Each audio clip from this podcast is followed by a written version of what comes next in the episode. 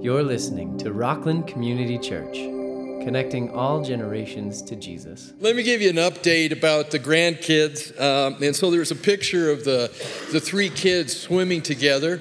And uh, as you can see, Juju has the energy level of a pack of uh, golden retriever puppies. And uh, at age three, she's come to the conclusion that for the betterment of humanity, somebody needs to be in charge of Papa, just like somebody needs to be in charge of Robbie. And, uh, and she thinks that it should be her. So she came over the other day, and I came down and I saw that she was here. I was so happy to her, uh, see her that I was going to say, Hey, Juju, do you want Papa to get you a snack or something to drink? And all I got out was, was, Hey, Juju, when she interrupted. She was coloring, and uh, she didn't look up, and she goes, No, hey and he was like, okay, you got your creative flow going. And, and uh, so, right there, let's shut this down right now, Papa. No hay. You just, uh, so, and Peach is in uh, first grade, and she's now missing her front teeth. And uh, that's the first day of, uh, of I think it is, because it's not showing up on there. There we go. Yeah. Oh, boy. She is as cute as her Papa. And, uh, it's just unbelievable how time flies and how she's changing. And she's in a gymnastics class and an acting class. And she started calling me Poncho. And that originated from a game of sorry. I won't go into the details, but it was, it was a crazy night and those knucklehead kids. Then little Buckaroo, he loves tools and uh, trucks and balls and his old English sheepdog, uh, Kobe. And, uh, and so, just in case you're not, you're not picking up on what I'm trying to communicate right here, um, these three kids are the apple of my and, and Colleen's eye. We're just crazy about them. I can't think of, of anything in the entire world more valuable to me than these three kiddos. Maybe that's how you feel about your dog. uh, if you do feel that same way about your dog, you know, I encourage you to get a grandchild, okay? Uh, but Philip Griffin, he saw a sign in his neighborhood in Pennsylvania about a lost dog, and evidently the owner really loved this dog. There's this cash reward, it said on the sign, for finding the dog. And then under the picture of the missing dog, the sign said this Lost dog, mixed breed. He has three legs, part of his right ear and tail are missing he was accidentally neutered by a fence.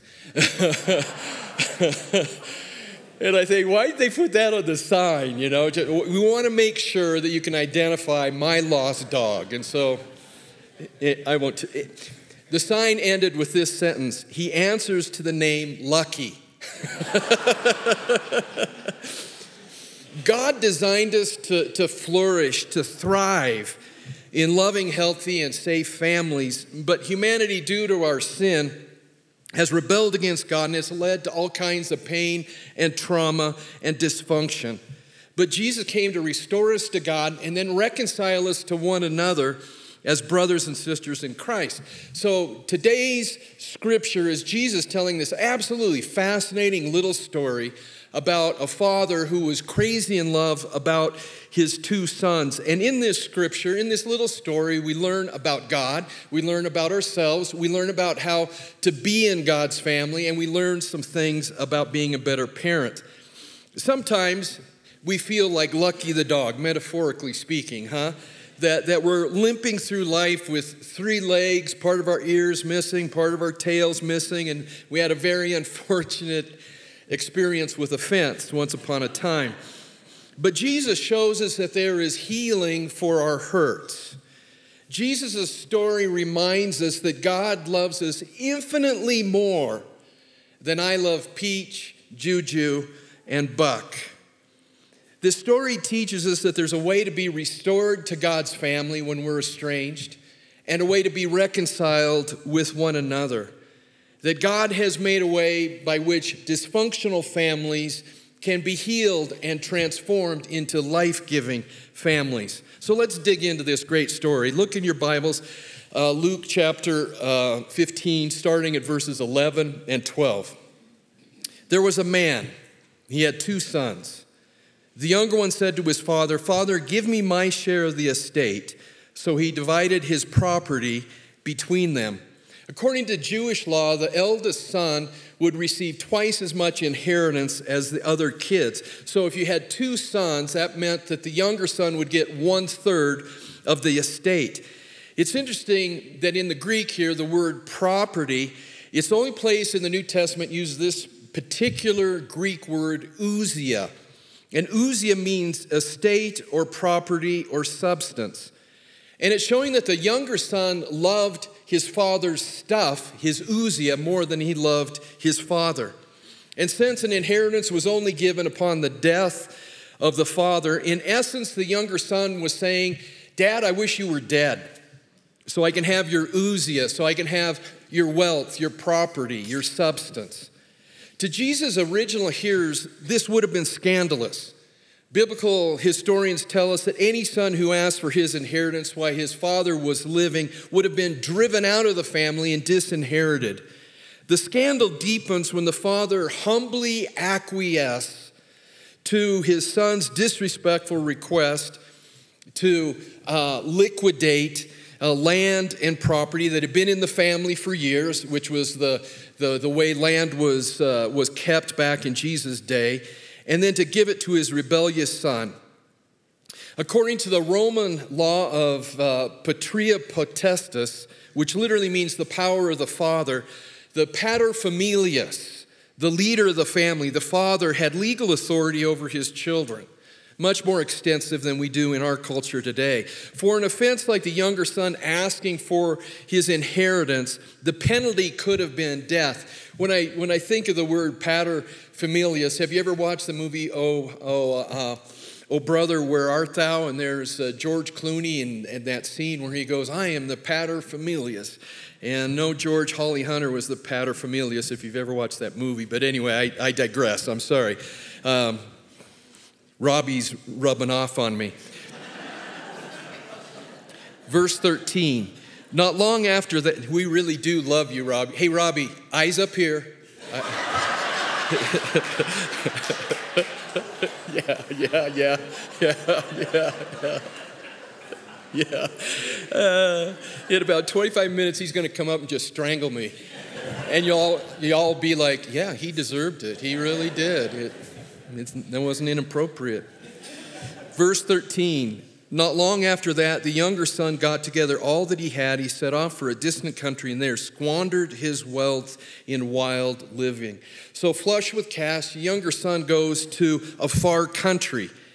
And, and the choice of that word would have caught Jesus' uh, listeners' attention also because it's a, it's a very special Greek word, kora, which means separate or separate from. Literally, kora was a great uh, open, empty space, a place without borders and without definition. To Plato, the, the Greek philosopher, Kora was the place of non being and non visibility. In other words, the younger son left the identity, the security, the love, the meaning of his father's house, seeking life and pleasure in a place of emptiness. Isn't that the very meaning of addiction? We seek relief from anxiety, we seek uh, pleasure for our pain, and we try to find ourselves in places of emptiness, places of non being. And there he squandered his wealth. That word squandered is where we get the word prodigal. We call this the prodigal son story. Prodigal literally means to spend foolishly, lavishly, and wastefully. The younger son picked up all the bills for his newfound friends. They were more than happy to eat the prime rib, drink the champagne that his dad's money was, was paying for. But eventually and inevitably, the younger son's American Express Centurion card maxed out, and the bills came due as they always do. Look down at verse 14. After he'd spent everything, there was a severe famine in the whole country things went from bad to worse, and he began to be in need. Verse 15. So he went hired himself out to a citizen of that Kora, of that empty place, who sent him out to his fields to feed pigs. He longed to fill his stomach with the pods that the pigs were eating, but no one gave him even anything to eat. Isn't this the very definition of the far country? Emptiness, poverty, suffering, loneliness, shame. Plato was correct. Kora is the place of non being. The foolish younger son thought he was missing out when he went to Kora to the empty place. And the empty place he went to, assuming he was missing out on the real fun, ended up sucking dry his bank account, his health, and his very soul.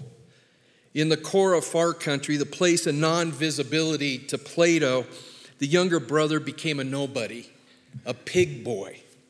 Look at verse 17. When he came to his senses, he said, How many of my father's hired men have food to spare, and here I am starving to death? I will set back, set out and go back to my father and say to him, Father, I have sinned against heaven and against you. I am no longer worthy to be called your son. Make me like one of your hired men. So here the story pivots. The younger son, Jesus tells us, came to his senses. The word repentance literally means a change of mind. The rosy tinted glasses, which envied the far country as the place of all the real fun, now there had a reality check as he was among the pigs that life, real life, abundant life, was found with his father in his father's house. That the place of identity and security and meaning and love and health and abundance and joy were not in the empty Kora of the far country, nor in the ousia of wealth and property, but with his loving father. The younger son shows us that a change of mind will lead to a change of direction in life. So, in short, what we're reading and Jesus is saying is the younger son repents and he returns to his father. Look down at verse 20. So he got up and he went to his father. But while he was still, still a long way off, his father saw him and was filled with compassion for him. He ran to his son, threw his arms around him, and kissed him. The son said to him, Father, I have sinned against heaven and against you. I'm no longer worthy to be called your son. But the father said to his servants, Quick, bring the best robe and put it on him. Put a ring on his finger and sandals on his feet.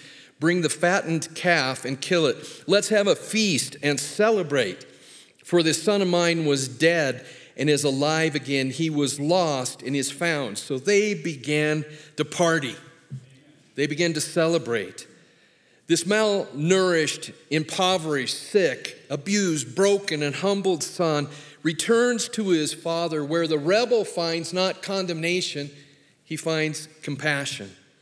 The son who wished his father was dead was embraced with open arms and celebrated.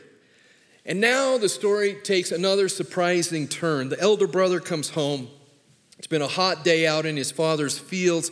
He's had a long, hard day's work farming, and he sees his spoiled, immature jerk of a little brother back home, and it does not go over well with him. Look at verse 25. Meanwhile, the older son was in the field. When he came near the house, he heard music and dancing. So he called one of the servants and asked him what was going on. Your brother has come, he replied, and your father has killed the fattened calf because he has him back safe and sound. The older brother became angry and refused to go in. So his father went out and pleaded with him. But he answered his father, Look, all these years I've been slaving for you and never disobeyed your orders. Yet you never gave me even a young goat so I could celebrate with my friends. But when this son of yours, who has squandered your property with prostitutes, comes home, you kill the fatted calf for him. My son, the father said, You are always with me, and everything I have is yours. But we have to celebrate and be glad because this brother of yours was dead and is alive again. He was lost and is found. Amazing, powerful story. The elder brother's ticked off. He's always done the right thing, he's always worked hard for his father. Now, his younger brother, whose selfishness has cost the family estate dearly, is being feted in a banquet. And this is beyond not fair. This is not acceptable. This is downright stupid business and family practice. And by the way, who's paying for this party? My inheritance is paying for this party. This short family story, it's so multi layered and absolutely fascinating. It's important to note that at the core, the older brother looked at his father the same way the younger brother did. Let me explain. They both valued the father's wealth more than they valued the father. They just expressed it in opposite ways, which is in keeping with family systems theory. In family systems theory, children seek to bring balance to the family. So, if one sibling is an overachieving, serious, perfectionist child, another child may be the opposite, may be careless, underachieving, and rebellious. They both are expressing in opposite ways the underlying dysfunction of a family that would be based on performance rather than love. So, what does this stunning little story teach us about God? The Father in the story is a symbol for our Heavenly Father, and God gave humanity the immense wealth of this incredible planet to take care of for Him. Instead, we sinned and we rebelled against God and have brought great ruin to our lives and to this planet. We have wanted God to be dead so we'd be free to do whatever we want, just to find out that apart from our Heavenly Father, we live in emptiness and brokenness like the younger son living among the pigs. We become like Julian Barnes, the atheist novelist who wrote, I don't believe in God, but I miss him. Hmm. We can learn so much about God in this parable, but let me quickly highlight just three things about God. The first one is this the absolute essential nature of God for our existence.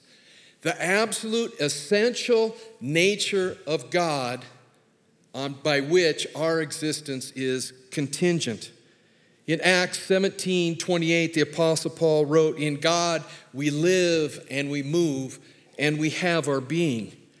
In other words, there is no life, there is no earth, there is no galaxy, there is no universe you know, apart from God because God created it and God sustains it. He is king of the universe. So, how, for instance, answer this question how does the Earth maintain its rotation and orbit? And if you answer via the stronger and, and weaker gravitational forces, good for you. Good for you. But let me ask a follow up question What are the stronger and weaker gravitational forces? How do you explain them? Where did they come from? And that brings us back, those kinds of core questions bring us back to there is an eternal, um, matchlessly intelligent, omniscient, omnipotent, omnipresent God who holds the universe together. In other words, we do not exist apart from God. All there is apart from God is Kora, emptiness and non being. Because even the, our identity as being made in God's image is gone if there is no God. So, like the younger brother, we can wish that the father was dead and we can pretend like he's dead. But our very lives and our future hope are tied to the Father who is in heaven. There is no life without God. That's the essential nature of God for our existence. Isaiah 40, verses 25 and 26 says this To whom then will you compare me, says the Lord? Lift up your eyes and look at all the stars. Who created these? God brings the billions of stars out and calls them all by name. Wow. So, the absolute essential nature of God for our existence, but we also learn about God's grace. The younger son was rebellious, he was foolish, he was selfish, immature, uh, wasteful, he was hurtful. You know, uh, he, he needed a good talking to. But on the younger son's worst day, when he woke up among the pigs, starving to death, and he came home, what did he find? He found love, acceptance, and forgiveness from his father. That's why Timothy Keller calls us, and he wrote a book about it, a great book called The Prodigal God rather than The Prodigal Son. God is wasteful and extravagant and lavish in his grace toward us sinful human beings who've made a mess of things. That's what we've been singing about this morning. On remembering the, the Jews' worst day, with the scorched earth devastation and the Babylonian conquest of Jerusalem, Jeremiah the prophet, under the inspiration of the Holy Spirit, wrote this in Lamentations 3 When I remember my affliction and my wandering, my soul is downcast within me. Yet I bring this to mind, and therefore I have hope. Because of the Lord's great love, we are not consumed. For his compassions never fail, they are new every morning. Great is your faithfulness. The Apostle Paul in Romans 5 reiterates the vastness of God's grace. Where sin abounds, grace abounds even greater. And then three chapters later, in chapter 8, it says, What can separate us from God's love? It says, No, in all these things we are hupernikao, which, which is overwhelmingly victorious through Jesus Christ our Lord. God's grace heals rather than annihilates us on our worst day. God's amazing grace.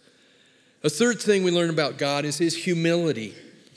The father in the story was insulted by the younger son, and in Middle Eastern culture, bringing such shame to the father was grounds to be cast out of the family.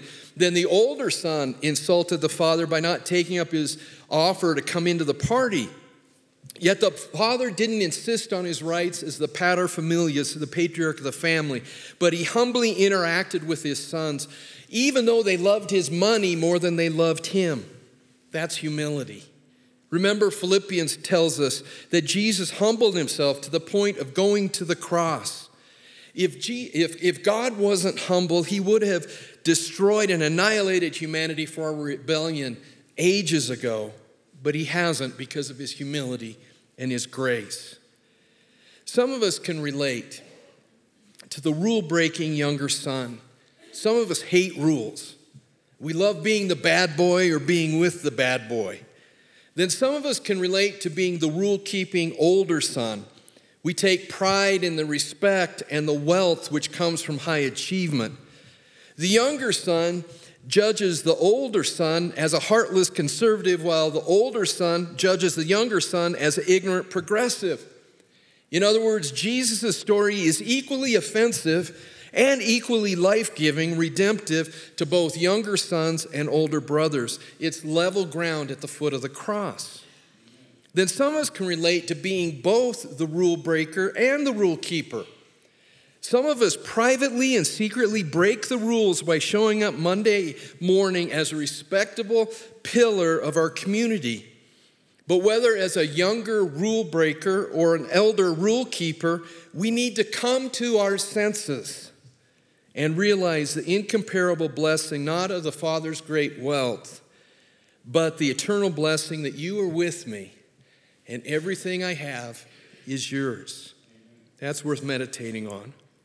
What is more valuable than all the vast mineral wealth on this incredible planet, all the uranium and coal and gold and, and trace minerals needed for semiconductors and advanced batteries? What's more valuable in all that? The one who created and owns all of that, our Heavenly Father. You are mine, and everything I have is yours, is the place of spiritual riches. The story then teaches how to be in right relationship with the father. The younger son wanted to earn his way back into the family. Did you notice that he, was saying, Hire me as a worker on your estate, and I'll pay you back what I took away from the family? But the father didn't even listen to his son's business proposal. He gave him a signet ring, signifying the son could now transact family business in the father's name. In other words, the story makes it clear that we don't earn our way back into God's family through good works. We receive a gift, and our identity and our place in God's family as beloved children by God's good grace. By a gift of love we do not deserve and we cannot earn. We receive God's love by grace through faith. Finally, in conclusion, there's important parenting lessons we can learn from this story.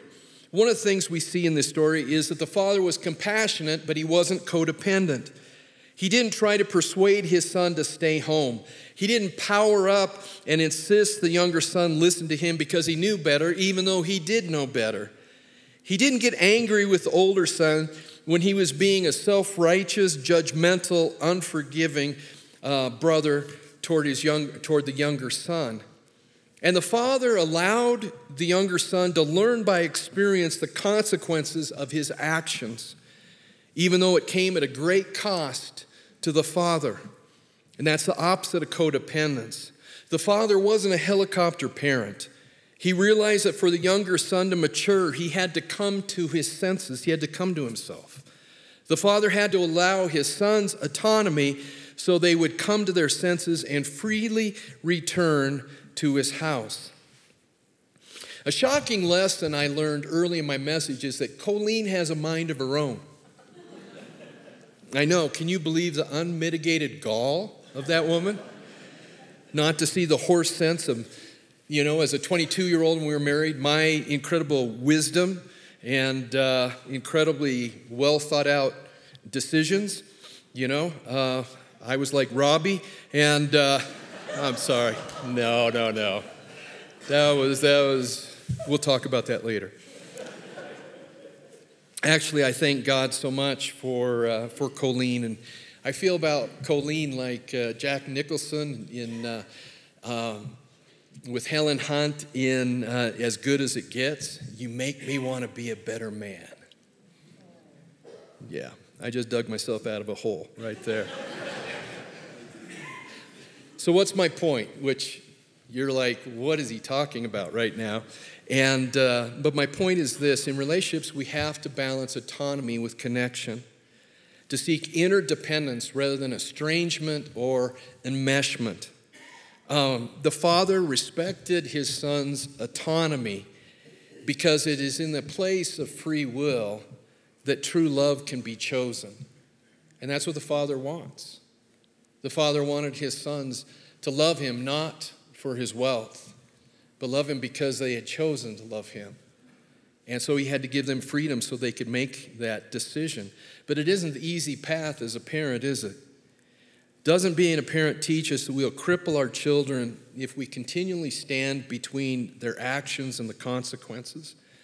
Didn't we grow up, at least myself, when, when, like the younger son, come to our senses due to the dire consequences of foolish decisions? We also learn that families who relate to one another on the basis of money will struggle. This story makes that clear. The father in Jesus' story was wealthy, and his two sons valued his money more than they valued him. And valuing money more than people and relationships is a recipe for a dysfunctional, unhappy family. When we value ousia, stuff, we end up in Kora with emptiness we also learn not to be surprised in this story that our children have a sin nature. My children didn't inherit their sin nature from mean Aunt Betsy or, or selfish uh, Grandpa Frank. Unfortunately, they inherited it from me, as, as you've seen this morning quite a bit. And the Bible teaches that I inherited it from Adam, and so did you. That's why our kids, why us? need the gospel of Jesus Christ. It is the very essence of our Christian faith. That when we change our minds, when we go back to our Heavenly Father, He restores us by His lavish grace.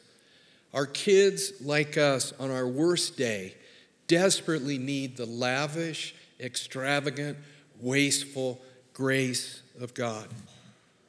So, in conclusion, let me ask us this Where are you in this story?